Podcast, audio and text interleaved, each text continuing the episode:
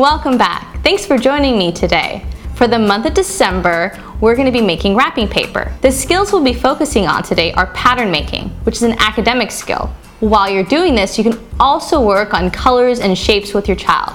The materials you'll be needing are brown paper bag, paint, water, paintbrush, a tray or paper plate, paper towel, a sharp knife, which the adult will be the only one using, scissors, cookie cutters, and potatoes.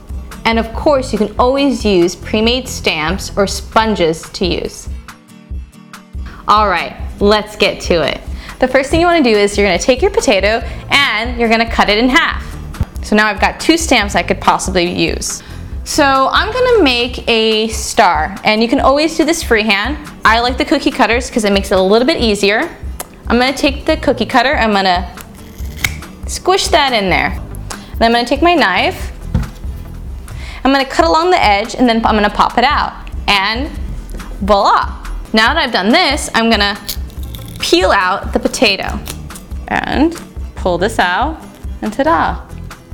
There's my star. I'll be taking my recyclable paper bag and cutting it open. I'm just cutting along the edge.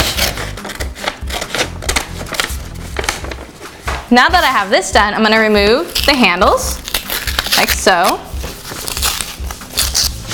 And then here you are.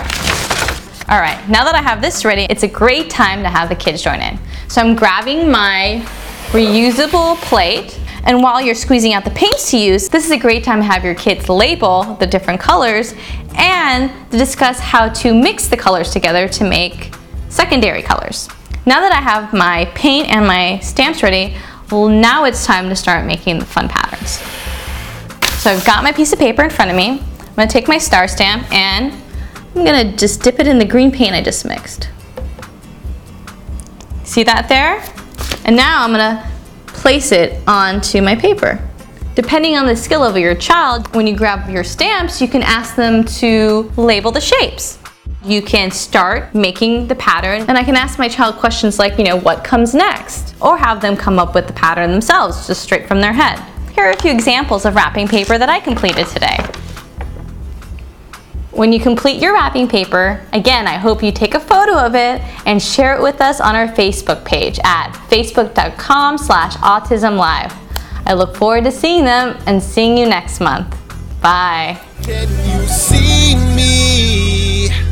Can you see me flying by your side?